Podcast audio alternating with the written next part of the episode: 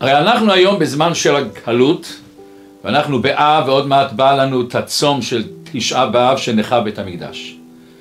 ואנשים שואלים את עצמם הרבה פעמים, למה אנחנו בגלות? מה יש מזה? מה הטוב שבזה? ואותו שאלה גם באופן כללי יותר, איך מתמודדים עם מצבים שאין לנו אור בחיים? איך אנחנו מתמודדים עם דברים שנכשלנו מהם? איך הופכים כישלון להצלחה? אז בואו נראה דבר ראשון, אנחנו מכירים את הגמרא, שהגמרא אומרת מי שנכנס אב ממעטים בשמחה. ולכן אנחנו לא עושים שמחות, לא מסתפרים, לא קונים דברים חדשים וכולי וכולי וכולי. אבל פה יש שאלה עצומה. באותו שולחן ערוך שהוא אומר מי שנכנס אב ממעטים בשמחה, אומר השולחן ערוך אין אומרים תחנון בערב תשעה באב. למה לא אומרים תחנון בערב תשעה באב? אז איך שכתוב בהלכה, כמו שבערב שבת ובערב יום טוב זה כבר סמוך לשבת, סמוך ליום טוב, לא אומרים תחנון. אותו דבר בערב תשעה באב, למה? אז שכתוב בהלכה שתשעה באב נקרא מועד, נקרא חג. למה? ואם זה לא מספיק לנו, בתשעה באב עצמה כתוב בהלכה לא אומרים תחנון. למה? עוד פעם אותו דבר. מכיוון שתשעה באב נקרא מועד, בא ונקרא חג. איך זה מתאים? מצד אחד אומרים שתשעה באב זה יום של צום. יושבים על הרצפה, אומרים את כל הקינות, בוכים על חורבן בית המקדש. וכל אחד שלומד איך שנחרב בית המקדש, שכל הצרות שהיה מסביב זה, זה הסערות עומדות לנו. ואותו הלכה, אותו הקדוש ברוך הוא אומר, תדע לך שתשעה באב זה מועד. איך יכולים להתמודד עם שני קצוות כל כך שונים זה מזה? אז בכדי להבין את זה בואו נראה גמרא מעניינת בסוף מסכת מכות ונראה סיום שהרב אמר על המסכת הזאת ומזה כמה ניצוצות של אור מאותו שיחה נפלאה של הרב. אז אומרת הגמרא ככה, פעם גדולי העולם של עם ישראל היו ברומי ובאו בחזרה לארץ ישראל, מי זה היה? רבן גמליאל, רבי אלעזר בן עזריה, רבי יהושע ורבי עקיבא. ארבעה גדולי עולם. שהם היו באים לירושלים, שהם באו לצופים, מקום מסוים שרואים את ירושלים, קרעו את בגדיהם. יש הלכה שאתה רואה את חורבן ירושלים, חורבן בית המקדש, שאתה קורא את הבגדים. כשבאו יותר קרוב, באו להר הבית, וראו שועל שיוצא מבית קודש הקודשים. התחילו הן בוכים. שלושה מגדולי ישראל בכו, הרגישו את הצער שועל מקודש הקודשים. ורבי עקיבא מצחק, צוחק. הם בוכים והוא צוחק. אמרו לו, מפני מה אתה צוחק? זה, זה, זה לא מקום לצחוק פה, זה לא זמן לצחוק פה. אמר להם, מפני מה אתם בוכים? הוא שאל שאלה, כמו שכל יהודי שואל שאלה בחזרה. אז הם אומרים לו, אמרו לו, מקום שכתוב והזר הקרב יומת, עכשיו שועלים ילכו בו ולא נבכה? אמר להם, אה, לכך אני מצחק, בגלל זה שאתם בוכים אני אצחק. מה זאת אומרת? זאת אומרת הגמרא שהוא אומר להם, דקטיב, והעידה לי עדים נאמנים את אוריה הכהן ואת זכריהו. מה הם שתי העדים האלה? מה הם שתיהם? שאוריה היה במקדש ראשון, זכר היה במקדש שני.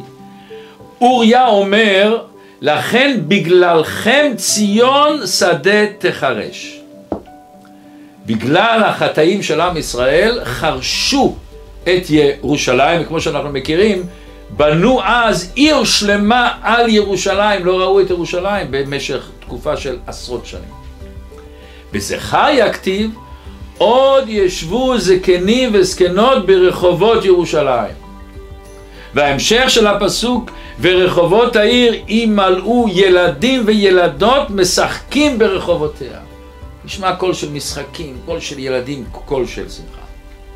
אומר להם רבי עקיבא, עד שלא נתקיימה הנבואה של אוריה, שמה הוא אמר שאת ירושלים הולכים לחרוש אותה, הייתי מתיירא שלא תתקיים נבואתו של זכריה. עכשיו שנתקיימה נבואתו של אוריה, בידוע שנבואתו של זכריהו מתקיימת. שמעו את זה החכמים, ואמרו לו, בלשון זה אמרו לו, אומרת הגמרא, בדיוק יש שם אמרו לו. עקיבא ניחמתנו, עקיבא ניחמתנו. פלא פלאים. השאלה הראשונה שלנו, מה זאת אומרת צחוק? יכול להגיד שהוא אומר, אני רואה שבסוף יהיה טוב. צחוק, הרי עכשיו יש סבל, עכשיו השועל יוצא מבית קודש הקודשים. וגם אם לעתיד לבוא השם יגאל את עם ישראל, אוקיי, אז אז נצחק, אבל למה עכשיו נצחק? עוד שאלה, מה הוא שואל אותם, מפני מה אתם בוכים? מה, מה, זה, זה שאלה, מפני מה אתם בוכים? כל אחד מבין למה הם בוכים. ומה זאת אומרת? הוא בא ואומר להם, אני מאמין בנבואה שהמשיח יבוא ויהיה צחוק בירושלים. הם לא האמינו? בטוח שהם האמינו. אז מה התירוץ? ועוד יותר, מה הוא אומר, הייתי מתיירא שלא תתקיים נבואתו של זכיהו. הוא לא האמין בנבואה של זכיהו, רבי עקיבא? בטוח שהאמין. אז מה זאת אומרת, הייתי ירא, עכשיו שאני רואה את השועל יוצא מקודש קדשים, אני שקט, לכן הנבואה השנייה גם, היה לו הווה מן השעה, נבואה השנייה לא תהיה.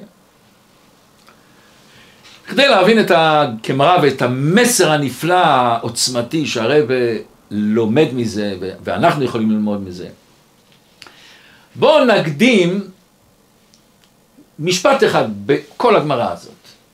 הוא מביא את הפסוק ולכן בגללכם ציון שדה תחרש. יחרשו אותה. למה דווקא הוא מביא את ההלכה הזאת של תחרש?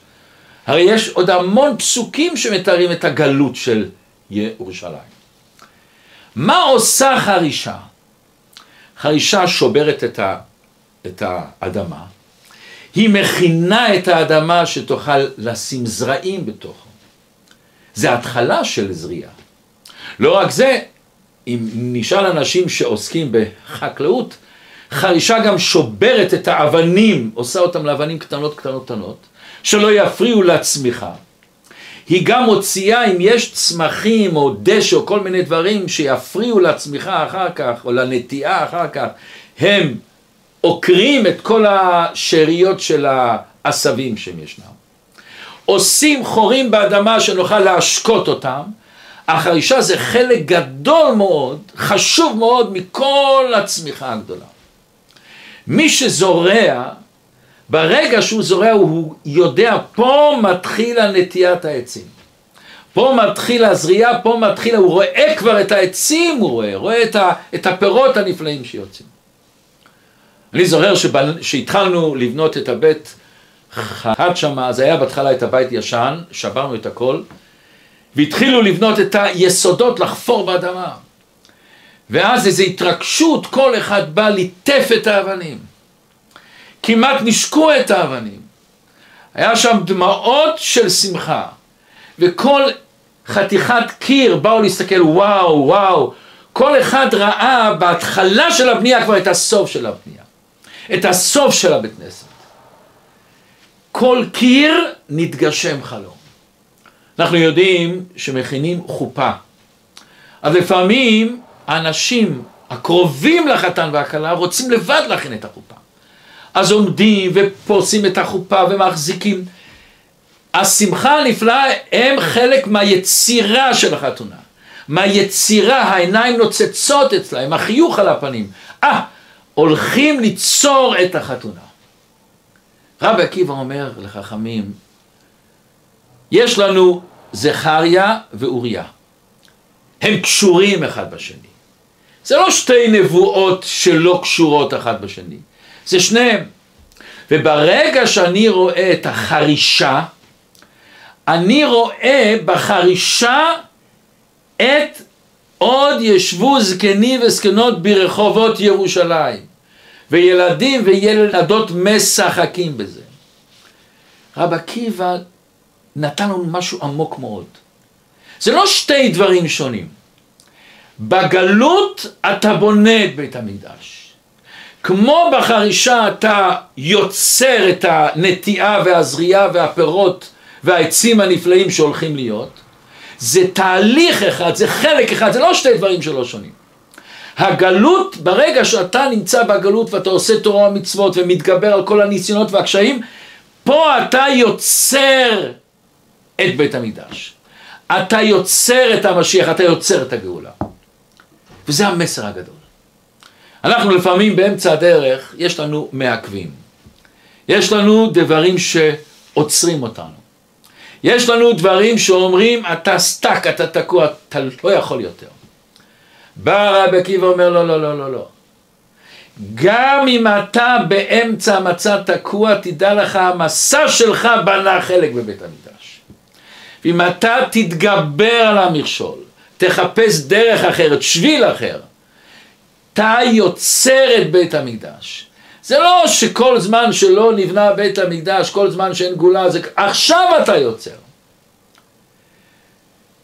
מי שעשה מבחני מתמטיקה בתיכון יודע שהרבה מקומות נותנים את הציונים לא לפי התשובה הנכונה, אלא לפי צורת המחשבה. מכיוון שלפעמים צורת המחשבה שלך נכונה, התוצאה הסופית עשית איזה טעות. הציונים הולכים לפי צורת המחשבה. בית המקדש נבנה לא דווקא מהצלחות וכישלונות, מצורת המחשבה שלך, מהמסע שלך. המסע שלך, היגיעה שלך, ההתלהבות שלך, החיות שלך בתורה ומצוות, גם שאתה לפעמים לא מצליח עד הסוף, גם אז אתה יוצר את בית המקדש.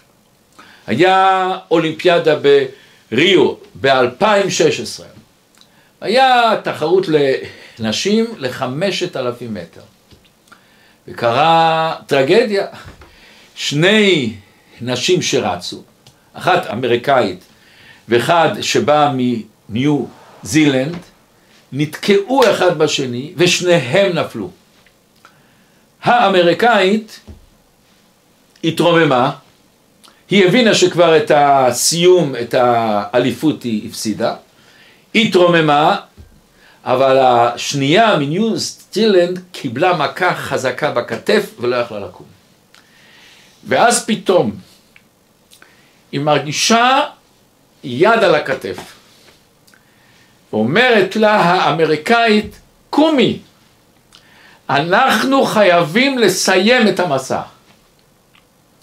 והם קמו, ועזרו אחת לשנייה, והגיעו. הם לא הגיעו במקום הראשון. אבל ברוך השם השופטים היה להם קצת שכל. והם שתי קיבלו, זכו את הגמר גם. הבינו שהדרך היא העיקרית.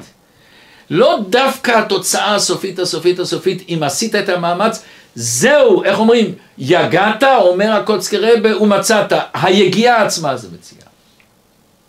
וואו, לכן נאכל, פס, נדלק לנו. למה בתשעה באב נקרא מועד? למה בתשעה באב לא אומרים תחנון? למה בערב תשעה באב לא אומרים תחנון? מכיוון שפה אתה יוצר את הגאולה, אתה יוצר את בית המקדש. גם בתשעה באב אומרת הגמרא נולד משיח. למה נולד משיח? עכשיו אתה מתחיל ליצור את משיח, הוא מתחיל להיוולד. עכשיו עשית את החרישה ואתה הולך לעשות את הזריעה. לכן נפלא, למה רבי עקיבא דווקא הביא את הפסוק הזה שאלנו? מסביר הרבי, הוא רצה להמחיש לנו כמו בחרישה היא חלק מכל הצמיחה הנפלאה, אותו דבר היום. ובואו נשמע רמב"ם, נפלא. הרמב"ם בסוף הלכות תענית אומר, כל העצומות הללו עתידים להיבטל לימות המשיח. ולא עוד, אלא שהם עתידים להיות ימים טובים וימי ששון ושמחה. שנאמר כה אמר השם צבקות צום הרביעי וצום החמישי וצום השביעי וצום העשירי יהיו לבית יהודה לששון, לשמחה ולמועדים טובים. פלא פלאים, מה זאת אומרת? יכול להגיד שלעתיד לבוא לא יהיה צומות. אבל הגאולה, בזמן הגאולה, אם נזכור את הגלות, את כל הצרות, את חורבן בית המקדש, לא נבכה, לא נצטער, אתה יכול להגיד שזה יהיה ימים נורמליים. אומר הרמב"ם לא. זה יהיה ימים טובים, למה? אז פתאום נפתח את העיניים. ואז פתאום נראה בחורבן, בגלות, בהתמודדות שלנו, של כל אחד ואחת מאיתנו, רואים אנחנו יוצרים, יוצרים את הגאולה. וזו ההוראה הנפלאה שלנו בחיים. גם אם אתה רואה אכזבה, גם אם אתה נמצא במקום שאתה חושב במקום הזה, אני לא צריך להיות במקום הזה, המקום הזה הוא לא טוב בשבילי. תדע לך, זה המקום שאתה צריך להימצא.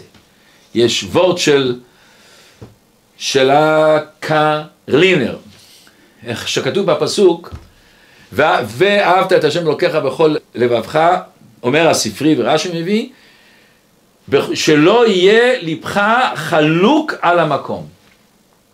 כותב הקרלינר בספר בית אהרון, הוא היה הרבה הרביעי לקרלין, היה חי יותר מלפני 150 שנה. כותב, למה כתוב שלא יהיה לבך חלוק על המקום ולא על השם? אומר דבר נפלא. על המקום, זאת אומרת, לפעמים אתה נמצא במקום מסוים, ואתה אומר, איי, בגלל המקום הזה, בגלל אבא, בגלל אימא, בגלל הבית ספר, בגלל הבית כנסת, בגלל החברים, בגלל הפרנסה, בגלל המשפחה, בגלל, בגלל, בגלל, אני לא יכול, אני לא יכול.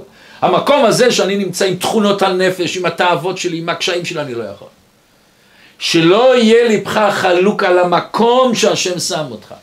במקום הזה שהשם שם אותך, בגלות הפרטית שלך, שם אתה יוצר את המשיח. בתשעה באב שלך, שם נולד המשיח, שם הוא טמון. שם אתה מתחיל לחרוש, אתה מתחיל לעשות את הזרעים לעצים הנפלאים, לעץ של הגאולה. לכן כל פעם שיש לנו איזה מכשול, הכיוון שלנו צריך להיות איך אני יוצר מזה הצלחה.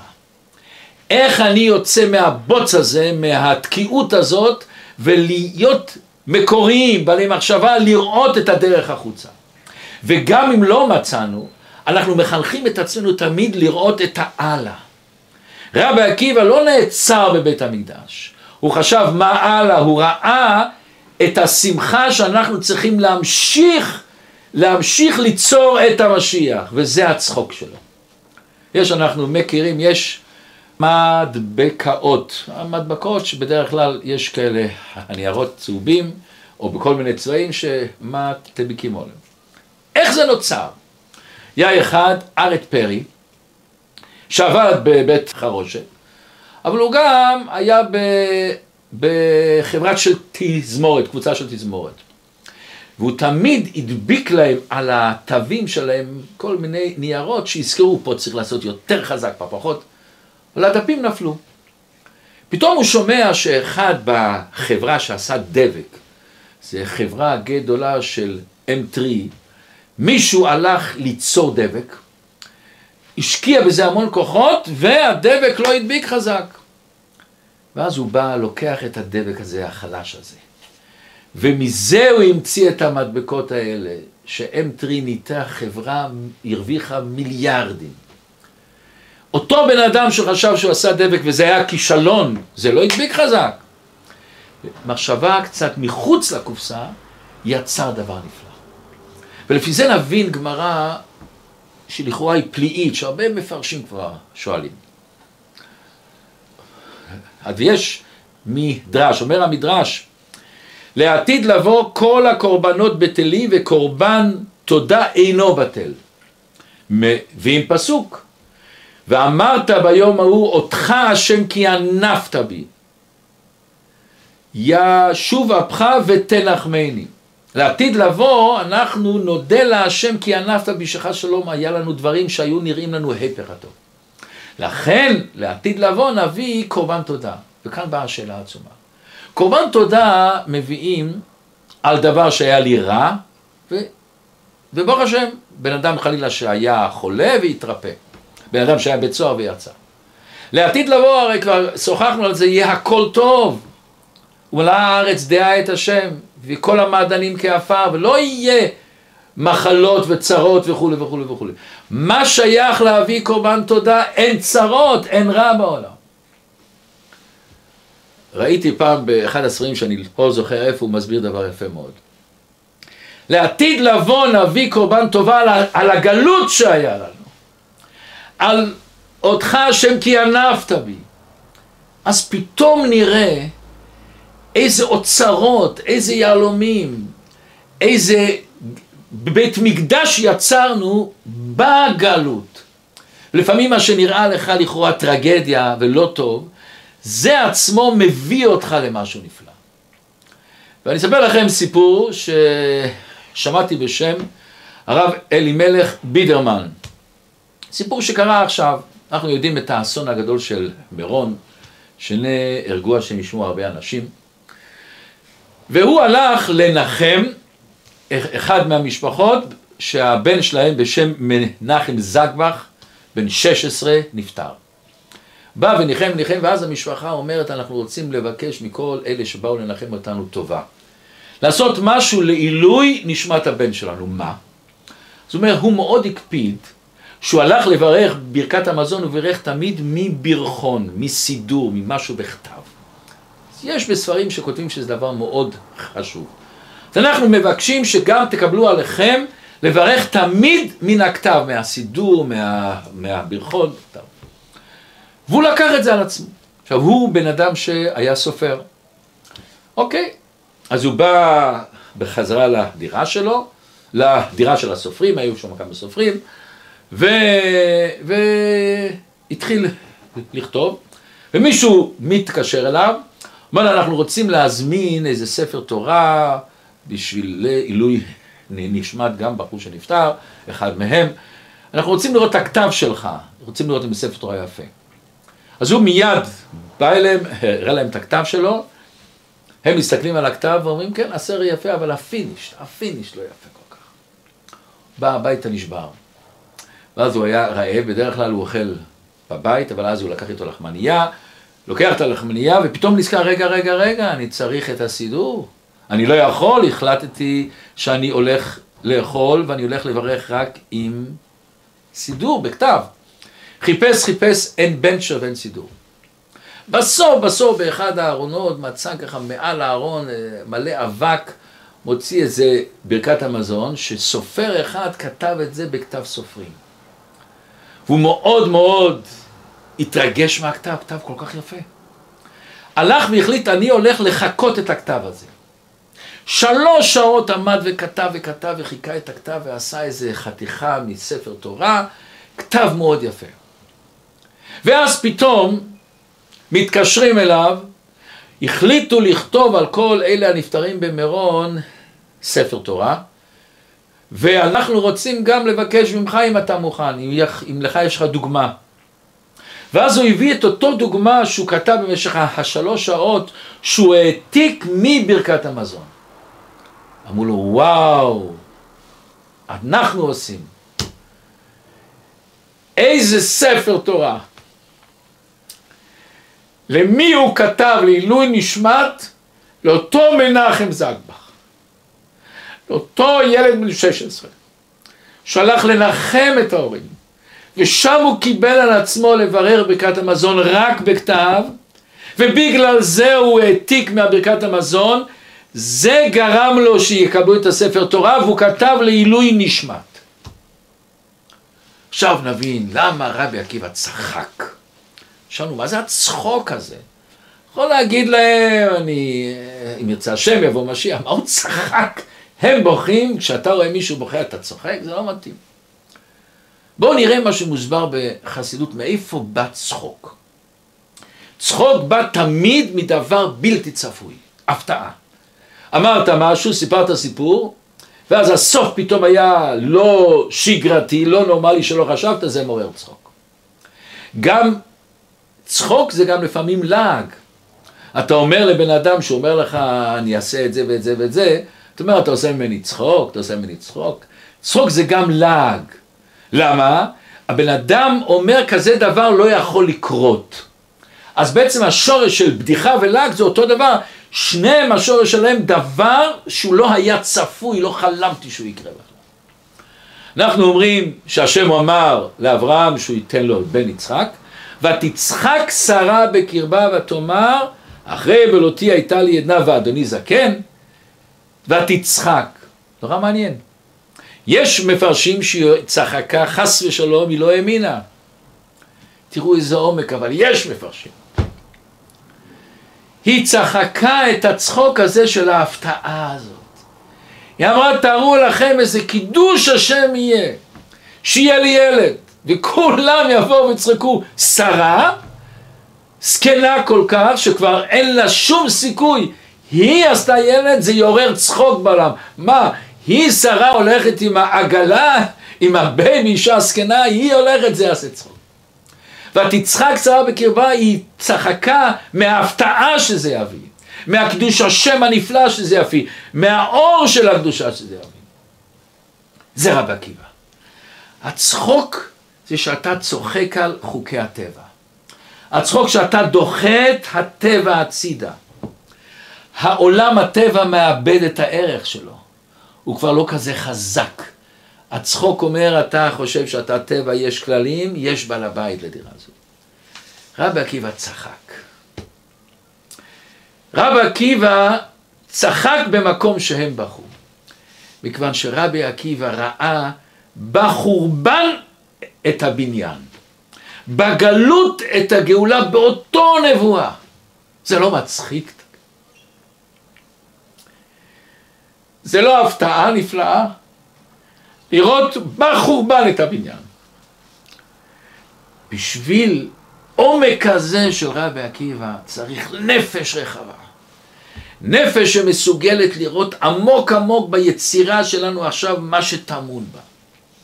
ואיך אמר מי שאמר, כאשר העולם מפחיד, צוחקים לו בפנים. המבט הטבעי אומר לך לבכות. ומה שאותם החכמים גדולי ישראל הנפלאים צחקו. רואים אפר בית המקדש, רואים את השועלים צחקו. רבי, רבי עקיבא צוחק. הוא רצה להראות את הנחמה שיש פה, את הזרעים, את החרישה שיש פה. רבי עקיבא פתח אופקים חדשים. הוא, הוציא את הצמצום שיש לנו בנפש, לראות את הנחמה. עכשיו נוכל להבין מה זאת אומרת שחכמים כשענו לו, אומרת הגמרא, בלשון הזה אמרו לו. מה צריכים להגיד בלשון הזה? ומה הם אומרים לו? עקיבא ניחמתנו, עקיבא ניחמתנו. למה שתי פעמים? פעם אחת תגיד עקיבא ניחמתנו. יש שני סוגי נחמות. יש נחמה, נגיד בן אדם שהבית שלו נשרף. ואז מהביטוח הוא קיבל בית חדש. ואולי אפילו בית יותר יפה, יותר טוב. אז הוא מתנחם. אבל הצער, הצער שהיה לו, זה לא מוחק, זה לא נמחק. הצער נשאר, נשאר שאז בכיתי, בבית נשרף, עכשיו אני נחם. רבי עקיבא אומר, זה לא כל מאן דאביד רחמנא לטב אביד, שאתה רואה אחר כך שמזה יצא טוב. פה טמון הטוב. אז לכן הם אמרו פעמיים ניחמתנו. זה לא נחמה סתם, זה לא נחמה שאני רואה אחר כך שיצא לי טוב אבל הרע היה רע, אני רואה ברע, בחורבן, אני צוחק. בחורבן אני רואה, אה, אתם רואים את הבכי, את החורבן, אני רואה בתוך החורבן את הגאולה. ולכן, זה שכתוב בפסוק, אז ימלא שחוק פינו. בזמן הגאולה נצחק ונצחק ונצחק ונצחק ונצחק ולא נוכל לגמור, ימלא. כתוב בעולם הזה בן אדם לא יכול למלא פה שחוק. אין שמחה אמיתית בעולם הזה, תמיד יש את הדברים הלא מושלמים. אז פתאום נראה, מצחיק לראות בכישלונות שלנו, בעליות שלנו, באתגרים שלנו, בחסד שלנו, בחיוך שלנו. בכל מצווה תראה איזה עוד אבן, על כל אבן יהיה את השם של המצווה שלנו. שיצרנו את המשיח. אנחנו היום לא מסוגלים להבין כזה מצב בכלל. זה מה שיהיה לעתיד לבוא. וזה הגאולה הנפלאה שתהיה, שאז נראה מה שאז עשינו. אז בואו נהיה תלמידים של רבי עקיבא. נצחק. נצחק מהיצע, נצחק מההסתר שעושה לנו העולם מלשון הלם. נצחק לו בפנים. ונגיד, אתה רוצה להסתיר אותי מהקדוש ברוך הוא? אתה רוצה להרחיק אותי מהקדוש ברוך הוא? אתה רוצה להכניס בי תאוות ותשוקות שיהיו היפר הקדושה? אני צוחק לו בפנים. ואני אומר לו, עכשיו אני מביא את המשיח. עכשיו אני יוצר חלק בבית המקדש. עכשיו אני מביא את הגאולה. נתאר לעצמנו כמה זמן לוקח לבנות בית, כך וכך שנים. אבל כמה שהבית יותר גדול, שם, כמה שהיצירה יותר גדולה, העבודה יותר גדולה. מזה נבין, מזה שאנחנו אלפי שנה בגלות. ואלפי שנה יהודים הלכו למסירות נפש, הקימו תורה ולמדו תורה. איזה יצירה נפלאה יהיה בביאת משיח. כמה השקעה צריך להיות היום בכדי ליצור כזאת יצירה עצומה. אני רוצה לי גמור בסיפור שלפני שנים סיפרתי את זה כבר, לפני כמה ש... אבל סיפור נפלא ואי אפשר שלא לספר אותו. כבר שוחחנו כמה פעמים על אלי ויזל. אלי ויזל היה חסיד ויז'ניץ, היה גר במשפחה חסידית, ואחרי השואה הוא ירד למטה למטה ולא שמע תורה מצוות ולא כלום. ואז הוא בא לרבה, התחיל לדבר על הרבה, על השואה וכולי וכולי, לא ניכנס לכל האריכות הזאת, מה שהרבה ענה לו, הרבה שינה לו את כל המבט, ואז באמצע היחידות, הרבה שואל אותו, בשביל מה באת? אתה צריך משהו? חסר לך משהו? הוא אומר לרבה לא. רושם, יש לי כסף, יש לי כבוד, אני כותב ספרים, לא, לא מחסר לי שנייה. הוא דיבר, דיבר, דיבר, ואצל הרבה אתה מתחיל להיות שקוף. ולפעמים מה שסגור אצלך בפנים נפתח. ופתאום נהיה שקוף ופתאום הוא רואה את עצמו. ואז הוא אומר לרבה, רבה, אתה שאלת אותי מה אני מצפה ממך, מה אני רוצה לבקש ממך. ואמרתי לכלום, טעיתי רבה. אני צריך ממך משהו. מה? אז הוא אומר לרבה, אבא שלי נרצח בבוכנדלנד, מחנה השמדה. עד אז בכיתי על הצרות שלי. בזמן שאבא נפטר היה לי כזאת טראומה, כזה עצב עצוב, לא הייתי מסוגל לבכות. ואתם יודעים שלא מסוגלים לבכות זה לא למעלה, זה לחיסרון, הכל נשאר אצלך. והחוסר הכוח שאתה לא יכול לבכות, והדמעות יבשות, מאמלל אותך. אתה נהיה יותר ויותר ויותר סובל. ואז אלי ויזל מתחנן, רב, תעשה שאני אוכל לבכות, רב, תעשה שאני אוכל לבכות. ואז הרב אומר לו תשובה הכי לא צפויה בעולם. הוא ציפה שהרב באהבה האינסופית שלו, אנחנו יודעים את האהבה העצומה של הרב, לכל יהודי מישראל, לכל יהודי בכל העולם שלח שליחים, השקיע, הלך למסירות נפש בשביל כל אחד. ואז הרב אומר לו, אני אלמד אותך לבכות, אבל זה לא מספיק.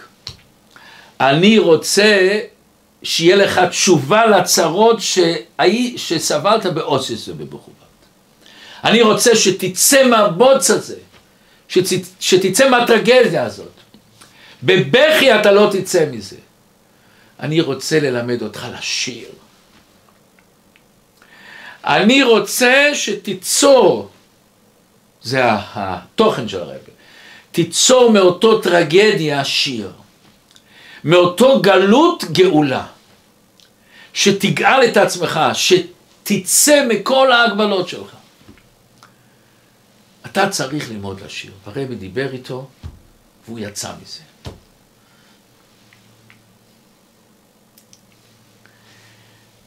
בשנת 1973 אלי ויזר כתב מאמר.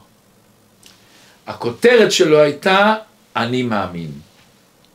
הוא כבר הפסיק להאמין. אבל הרבה הפך לו את כל החיים, והתחיל לעשות הנחת תפילין ולשמור מצוות. הכותרת הייתה אני מאמין. הכותרת השנייה הייתה שיר שאבד ונמצא שוב. היה לו שיר לפני שהתחילה השנה. והשיר הזה נאבד. והרבי החזיר לו את השיר הזה. הסוף של המאמר הזה נגמר, תרומת הדשן בבית המקדש השלישי. תרומת הדשן אנחנו יודעים מה זה, זה האפר, השאריות שנשאר מהקורבנות. והתורה אומרת, והרים את הדשן.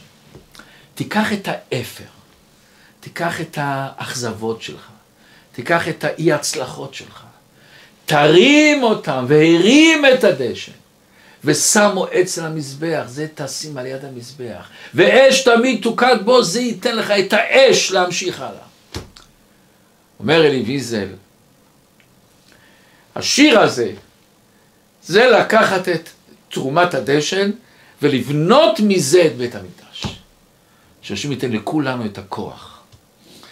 לקחת את הגלות שלנו, להסתכל עליה אחרת, לצחוק. לראות את היופי של הצחוק, את השמחה שבצחוק, לקחת דברים ולהפוך אותם לקדושה, שנזכה בקרוב ממש לביאת משיח.